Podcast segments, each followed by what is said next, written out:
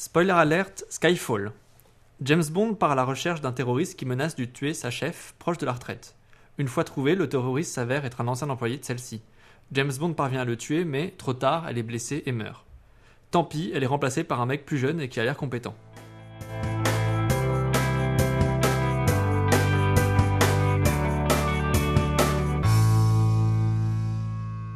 Nous allons parler aujourd'hui de Skyfall, qui est le 23e James Bond et qui est le James Bond du 50e anniversaire. Je suis aujourd'hui avec David. Bonjour. Et Pierre. Bonjour. Et alors donc du coup pour moi la première question qui se pose direct c'est est-ce que c'est un bon James Bond ? Est-ce que c'est un James Bond tout court ? Alors qui Pierre par exemple ? Moi personnellement j'ai trouvé que par rapport aux deux précédents qui ont été faits, qui ont initié une sorte de reboot avec Daniel Craig et sorte de Bond Begins. Je trouvais que là, ça redevenait pour le coup un vrai James Bond, alors que c'est un peu ce qui manquait, selon moi, aux deux précédents. On retrouvait plus tellement les gimmicks, ce qui était un peu voulu, et finalement, là, on commence à retomber sur nos pattes et à revenir à James Bond. Je vais intervenir un petit peu. Pourtant, moi, j'avais l'impression, alors je suis pas du tout un expert de James Bond, j'en ai vu assez peu, mais j'avais l'impression justement qu'il manquait un côté gadget ou un côté spectaculaire, que finalement, il était assez différent des James Bond habituels, ce dernier peut-être plus encore que les deux précédents, non ? Alors, c'est en fait, les deux précédents ne sont pas des vrais James Bond par rapport à... Il y a eu quand même 23 films, donc effectivement, si on compare aux autres, il est différent, et c'est pour ça que c'est plus un James Bond. Pour moi, il y a plein de choses qui font dire, je suis d'accord avec Pierre, que c'est un vrai James Bond. Alors, on a le générique déjà, et la musique du générique, parce que le générique, ils sont restés assez fidèles, ouais. C'est quand même une marque... il n'y a aucun James Bond qui a eu le courage de faire un générique qui était radicalement différent, mais là, la musique générique est beaucoup plus James Bondien, avec une voix de femme, Adèle en particulier, et même la composition a des tonalités beaucoup plus James Bond. Je sais pas si tu es d'accord. Oui, c'est vrai, par rapport aux deux précédents où c'était beaucoup plus basique. Quantum of Solace, on avait juste du désert, pas grand-chose. Pas de... Ouais. Et puis même dans la musique, avec, je crois que c'était... il y avait Sheryl Crow à un moment. Ouais. Même la version de Madonna de Die Another Day n'avait rien à voir avec une musique de James Bond. Ensuite, on a quand même quelques gadgets, assez peu, mais ça, après, c'est dans la logique du scénario aussi d'avoir un James Bond qui est technophobe tout du long du film.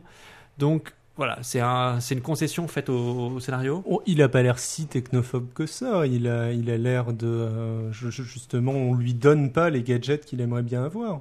Non, alors c'est pas tant James Bond que le film lui-même qui est technophobe. D'accord.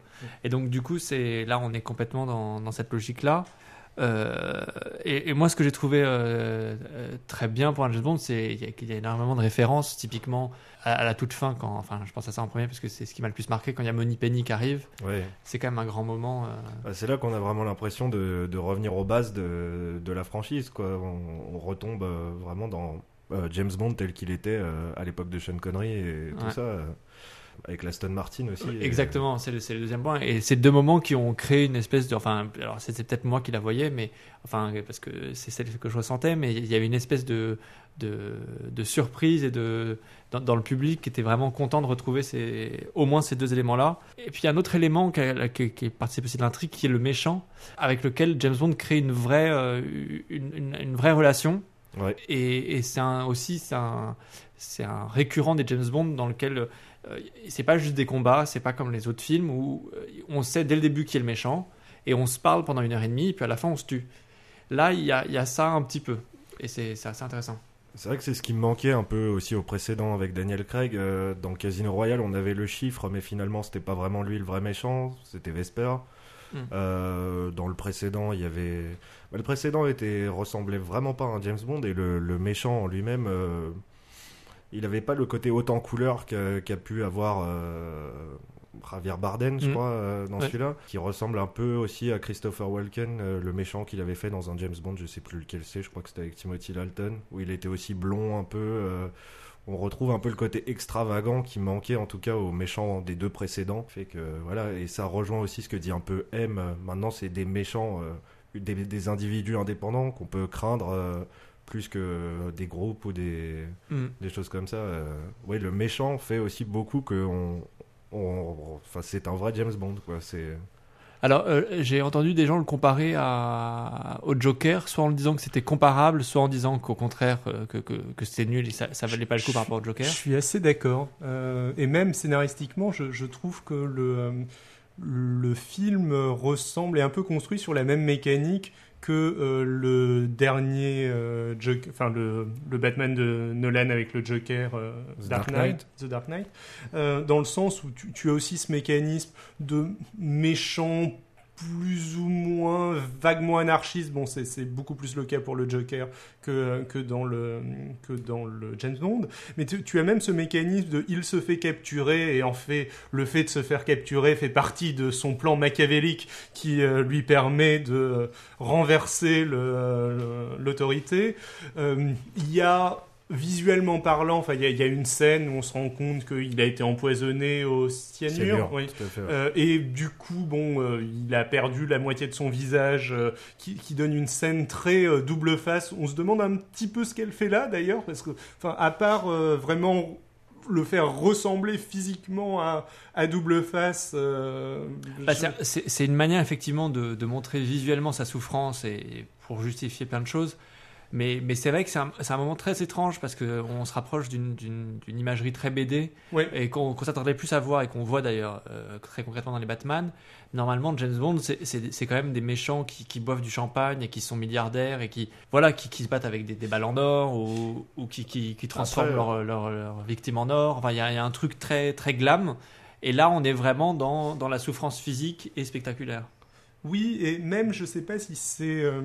stratégiquement parlant, tant une bonne chose pour un James Bond d'aller trop de ce côté-là, parce que forcément, enfin, si on va vers James Bond, c'est pas réaliste, mais si jamais on va véritablement vers des personnages too much façon comics, le comics a toujours 2-3 crans d'avance parce que ça peut aller beaucoup plus loin. Enfin, on n'est pas du tout attaché à aucune forme de réalisme dans le comics. Après, c'est pas le premier méchant qui était un peu monstrueux je crois que c'était Moonraker, enfin dans la période Roger Moore, Il y a eu Jaws, celui qui avait une mâchoire en métal, je sais pas si ça c'est vrai. Je me souviens qui était assez monstrueux en lui-même, l'acteur était très imposant, c'était Et c'est vrai, mais c'était pas le méchant principal. C'est vrai aussi. Après, j'ai pas d'exemple, mais je suis quasiment sûr qu'il y en a eu des un peu monstrueux. Mais pour celui-ci, en tout cas, il y avait effectivement. Alors, par exemple, dans celui où ça se termine au pôle Nord, celui avec Madonna qui chantait la musique. Alors, c'est peut-être Die Another Day. Ouais. Il y en avait un qui avait du diamant sur la peau, mais c'était pas le méchant principal. Il y avait aussi dans le précédent, celui où il y avait Denise Richards et Sophie Marceau, je crois bien. Il y avait Robert Carlyle qui jouait un type qui avait une balle dans la tête qui avançait progressivement et qui le rendait insensible à la douleur. C'est vrai. Ma mémoire est bonne. Et d'autre part, j'ai trouvé que c'était intéressant qu'il soit un peu monstrueux. Enfin, cette scène justement où il montre son vrai visage en enlevant cette prothèse. Il explique aussi que c'est dû au fait qu'il a refusé de parler sous la torture et qu'il a avalé cette capsule de cyanure, qu'il a réussi à survivre, on ne sait pas trop comment, mais que ça l'a défiguré. Ça montre aussi, parce que ce méchant est un peu présenté comme le némésis de Bond, l'antithèse de Bond, par rapport au fait que Bond lui aussi est dévoué à M, à tout son travail et tout ça, et lui aussi l'était. C'est un peu le reflet du miroir de ce que pourrait devenir Bond s'il empruntait cette voie aussi. Et donc moi j'ai trouvé ça intéressant qu'on le voit un peu monstrueux. Est-ce qu'il a aussi, tenté d'être, enfin ce qu'il a été tenté quand il est mort au début de l'épisode? Ou quand il part en retraite dans l'île, il a deux doigts de faire ça. À tel point qu'il boit même de la bière. Ouais, c'est dire s'il devient méchant. Fameuse séquence où il boit son shot de tequila avec le scorpion sur la main et tout ça. Moi, j'ai trouvé que le personnage pouvait rappeler le Joker plus par ses côtés un peu facétieux, le côté aussi quand il y a une petite allusion sexuelle à un moment quand il est avec Bond, qui lui caresse les cuisses et tout ça. C'est plus ce côté-là, moi, qui me faisait penser au Joker, même si effectivement il y a la partie monstrueuse du personnage, mais... La partie monstrueuse, moi, me faisait pas penser au Joker à proprement parler, mais il me faisait penser à un film de super-héros. Mais c'est vrai, après, vous êtes plus familier avec l'univers de James Bond que moi. Alors, justement, je pense que vous avez raison. Une tradition, pour maintenant quitter l'univers de James Bond, si on oublie que c'est un James Bond, mais si on parle juste du scénario en particulier, qu'est-ce que vous en pensez? Je vais commencer juste par dire, pour moi, il y a un petit problème de scénario, c'est qu'on... Globalement, on s'en fout un peu de ce qui se passe. Quand il va à Mako, on comprend pas très bien pourquoi, on s'en fiche un peu. il rencontre une fille là-bas qui est la prostituée, elle meurt, enfin il couche avec, elle meurt, on s'en fiche un peu. Le méchant se fait capturer, mais bon, c'est un peu rapide. M à la fin meurt, c'est quand même tout le cœur du scénario. C'est pour ça que on le met en exergue dans le pitch, c'est que c'est quand même le cœur, c'est que le terroriste veut la tuer et elle finit par mourir. Enfin, il y a un problème de... On suit les personnages un peu... Oui, mais lui-même meurt avant de savoir que M va mourir, donc il n'a pas gagné. Oui, alors c'est un peu l'artifice qui est utilisé pour éviter qu'on termine le James Bond en pleurant. C'est que le méchant meurt avant, mais c'est quand même un peu léger. Alors, sur le point de dire que le scénario est un peu léger, je suis d'accord.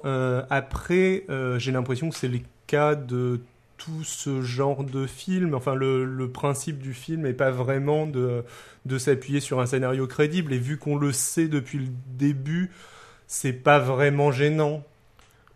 Pour moi aussi, ça fait partie des détails qui font que, à mon sens, ça se rapproche des vieux James Bond. Parce que les vieux James Bond, moi, quand j'étais petit, je les regardais. Effectivement, je comprenais rien à l'histoire. Je savais pas pourquoi telle personne mourait. Il y avait des jolies filles... Elle mourait systématiquement dans d'atroces souffrances.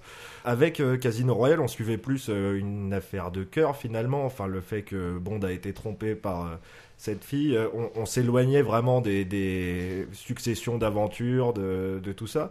Et là, j'étais à nouveau un petit peu largué quand je l'ai regardé. Je me disais, ouais, ça, on s'en fout. Ah, le méchant est cool. Et je retrouvais les sensations finalement que je retrouvais quand j'étais petit, avec le petit plus du fait que le méchant était vraiment intéressant. J'ai trouvé. Et voilà. Là, donc, du coup, je suis d'accord sur le fait qu'il y a des problèmes au niveau du scénario, mais pour moi... Ça rejoint finalement le fait que c'est un James Bond. Voilà, James Bond. Selon moi, ouais. D'accord. Après, l'intérêt du scénario quand même, c'est aussi... c'est par contre que ça permet, c'est un prétexte aussi à voyager beaucoup, ouais, comme souvent dans James Bond, et là pour le coup d'avoir quand même des images qui sont superbes tout au long du film. Je sais pas ce que vous avez pensé des images. Très belle, ouais. Le casino au milieu de, enfin c'est un casino là où il se fait attaquer par ce varan en image de synthèse, pas terrible d'ailleurs, mais le dragon. Ouais. Alors, pour avoir été là-bas, ça ressemble absolument pas au vrai Macao, mais sinon oui, les images sont très sympathiques. Enfin, c'est le Macao fantasmé, et bon, enfin, vous l'avez déjà dit tout à l'heure, mais le générique est juste sublime pour le coup. Oui, effectivement. Il y a cette île, le repère du méchant là, qui est... Oui, la grande statue, une île abandonnée, le côté abandonné, oui, non, c'est... Et Shanghai aussi, qui est superbe, avec le combat sur fond d'images projetées sur les immeubles. Ah oui, c'est vrai. Au début. C'est moins marqué. Mais c'est des belles images tout du long. Et Skyfall, à la toute fin, le manoir. En Écosse, oui. En Écosse, qui brûle sur fond de neige. Quand il tombe dans l'eau, enfin, il y a beaucoup d'images superbes, et finalement, ça, on se dit qu'on est content d'aller à Macao, à Shanghai, à Skyfall, tout ça, sans très bien comprendre pourquoi, mais c'est des bons prétextes. Voilà, et on est bien divertis par tout ce voyage. C'est ce qui manquait, je trouve. Par exemple, le précédent faisait aussi un petit peu voyager, Quantum of Solace, mais au-delà de ça, il n'y avait vraiment pas d'histoire pour le coup. C'était pas un James Bond, il n'y avait pas. C'était juste une vengeance. Là, il y a une vengeance de la part du méchant. On voyage pas pour rien, quoi. Effectivement. Et puis là, on est reparti sur un vrai James Bond avec un scénario beaucoup plus classique. Et à la fin, on a M et Moneypenny qui arrivent pour annoncer la suite. Et on a aussi, surtout pour moi, abandonné le Daniel Craig qui est l'espèce de brute qui pouvait jouer dans un XXX ou qui était un monstre bodybuildé. Moi, j'ai toujours l'impression de voir Vladimir Poutine jouer dans une série d'agents secrets, mais... Alors là, c'est-à-dire que le scénario commence à le fatiguer exprès, c'est-à-dire que typiquement, il a du mal à se hisser sur l'ascenseur, et etc. Mais je crois que Vladimir aussi a des problèmes de santé en ce moment. C'est un contresens terrible de dire ça, alors que quand même, James Bond, c'est contre la guerre, dans la guerre froide, c'est l'autre camp, quoi. Donc heureusement que Ian Fleming ne nous en écoute pas.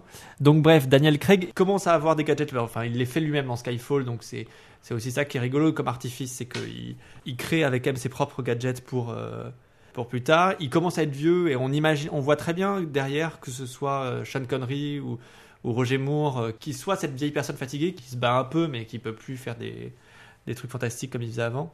Donc, plus Sean Connery que Roger Moore quand même. Roger Moore, il faisait beaucoup trop de blagues. Je pense que Daniel Craig fera jamais autant de blagues que Roger Moore, ça passerait pas, c'est pas possible. Oui, effectivement. Alors du coup, j'allais poser la question de la performance de Daniel Craig, du coup. Alors moi, j'ai trouvé ça, je le trouve très bien depuis les deux précédents qu'il a fait.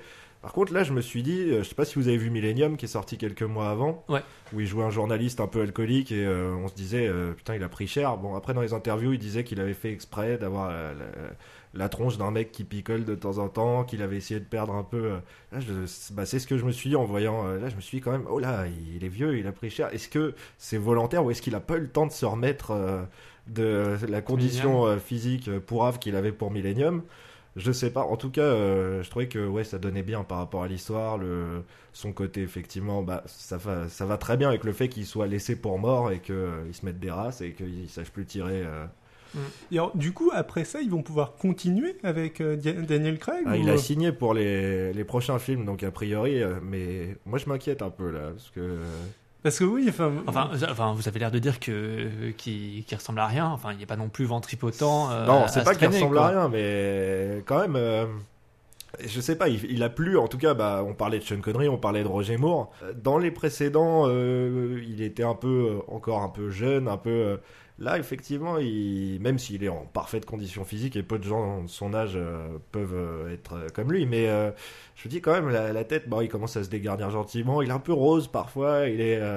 on se dit, je sais pas, j'ai du mal à l'imaginer faire des performances de fou, des cascades...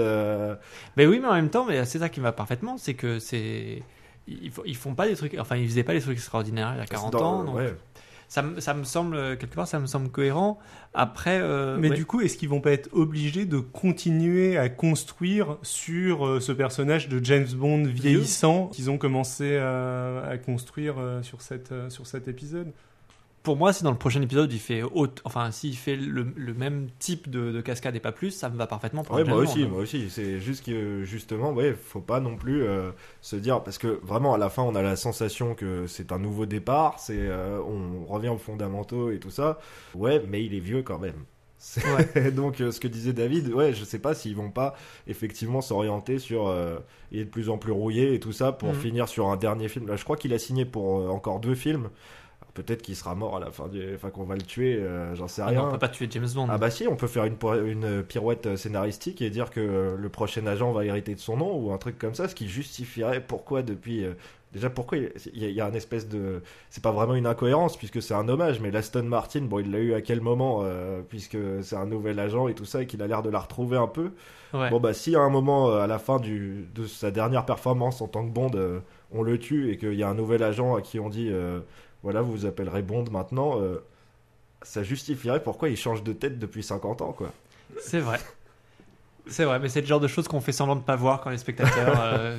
James Bond et le Docteur Who. Les personnages qui changent de tête. Un petit peu, ouais. Ok, dernier point, au niveau de l'espèce de twist final, si on peut appeler ça comme ça, est-ce que la fin était une surprise ? Alors typiquement, le twist final, c'est la mort de M et son remplacement par quelqu'un d'autre. Est-ce que vous êtes tombé des nues ou... Non. Est-ce qu'on a fait un spoiler de folie en fait aujourd'hui ? Je pense pas qu'on ait fait un spoiler de folie. Bon, personnellement, vu que j'étais très limite niveau timing, j'ai dû m'enfuir avant la fin. Pierre me l'a raconté, puis j'étais la voir par d'autres moyens par la suite. Après, je pense que c'est un genre de film qui ne demande pas un scénario extraordinaire. Si on doit juger purement le scénario et purement le twist par rapport à, Usual Suspect ou Sixième Sens, c'est sûr que c'est pourri, mais c'est pas vraiment le principe, on va dire. Moi, j'ai été surpris, mais j'ai été surpris en pas bien. J'ai été déçu, voilà, c'est ça l'expression, parce que je me suis vraiment dit tout ça pour ça, quoi. C'est un peu ça le problème de cette fin-là. C'est vrai que j'ai beaucoup entendu des gens qui m'ont dit tout ça pour une vieille qui meurt à la fin, autour de moi en cherchant les avis sur le film. Mais moi je trouve ça bien en fait, ça boucle, ce qui avait été commencé avant, il y a toute cette histoire en fait, c'est un peu sa mère, c'est un peu la mère du méchant, Voilà, c'était... C'est vrai qu'elle n'aurait pas pu partir à la retraite comme ça. Ouais, non. Mais en même temps, c'est ce qu'a fait Q, celui qui donne les gadgets. Dans les précédents films, ouais. Oui, et il y avait John Cleese qui travaillait pour Q. Et, ouais. Mais c'était pas terrible quand même. Bah, c'est-à-dire qu'il y avait une espèce de passation. Ouais. Ça se faisait tranquillement. M, elle a quand même été là, encore une autre fois, je crois que c'était celui avec Sophie Marceau, qui était Le Monde ne suffit pas. Ouais. Elle était kidnappée. Et c'était encore le cœur de l'intrigue, et c'était encore Julie Dench qui est là. Mais après, là, on parle quelque part d'une autre timeline, puisque on est un peu reparti à zéro avec Casino Royale. Pour moi, c'est la conclusion d'une espèce de trilogie qui a été commencée avec Casino Royale. Et c'est pour ça, bon, ça m'a pas spécialement surpris, mais ça m'a pas déçu non plus. J'étais satisfait, je me disais, bon, bah voilà, là, si jamais il s'arrêtait maintenant, si on pouvait pas en faire de nouveau avec cette équipe-là, ça conclut bien ce qui a été commencé. Un début, bon, le milieu était pas terrible avec Quantum of Solace, mais là, on arrive à un moment où c'est même plus M qui suit, enfin, c'est peu importe le M qui sera là, il est fidèle à la patrie, à tout ça, quoi. Il va... Bon, après, il faut aussi dire qu'elle est remplacée avantageusement par un très grand acteur. Ralph Fiennes. Ouais. Donc... Enfin voilà, c'est pas... Non, c'est bien. On garde encore une star. Très bien. Donc pour conclure, est-ce que c'est un film qu'on conseille aux gens qui nous auront fait le plaisir d'écouter ce podcast et qui savent maintenant tout de l'histoire? Alors je dirais que de toute façon, c'est un film qui s'apprécie d'autant plus si on est fan de James Bond et si on a connu, si on connaît les films précédents, ce qui est un peu moins mon cas que vous deux, ce qui fait que je pense l'avoir beaucoup moins apprécié que vous, mais je pense que c'est normal. Ok, Pierre? Oui, bah moi, comme je l'ai dit, je pense que si on a vu au moins Casino Royale, ça constitue une bonne suite, un bon... Après, je saurais pas dire, si on n'a pas vu, je me demande ce que ça fait pour un spectateur qui aurait pas vu les précédents avec Daniel Craig, qui débarque un peu... Non, au final, je pense que si, ça doit être satisfaisant pour tout fan de James Bond, et que je pense d'ailleurs que ça a été fait un peu dans ce sens-là, vu qu'effectivement, comme tu l'as rappelé au début, ça marquait l'anniversaire. Donc non, je pense que pour les fans, c'est très satisfaisant. Pour les autres gens, je sais pas, peut-être un peu moins. Mais je vais avoir du mal à répondre, mais étant moi-même fan, j'avais avoir du mal à répondre à ça. C'est peut-être un petit peu long, c'est le reproche qu'on fait souvent, mais pour moi c'est un peu long au bénéfice de très belles images quand même tout au long du film. Et rien que ça, je pense, ça vaut quand même le visionnage. Très bien, je crois qu'on a tout dit. Ça fera une belle conclusion. Donc, où est-ce qu'on peut vous retrouver sur Internet tous les deux ? Je suis caché sur Internet, je ne sais pas. Tu n'apparais pas. Non, voilà. Tu es mystérieux. Moi, je suis sur Twitter, mais on trouve mes coordonnées sur le site spoiler-alerte.fr. Voilà, ou alors vous pouvez retrouver Victor sur Twitter. Donc, quel bon pseudo, KELBONPSEUDO. Je ne pensais pas faire de la pub à ce point, mais admettons. Quant à moi, @Xilrian, XILRIAN. Voilà, c'est pour ça que tu faisais de la pub pour moi. Tout à fait, c'est pour pouvoir faire ma propre pub, bien sûr. Sur ce, parlez de ce podcast autour de vous. Vous pouvez nous laisser un commentaire sur Twitter et surtout, n'en racontez pas la fin.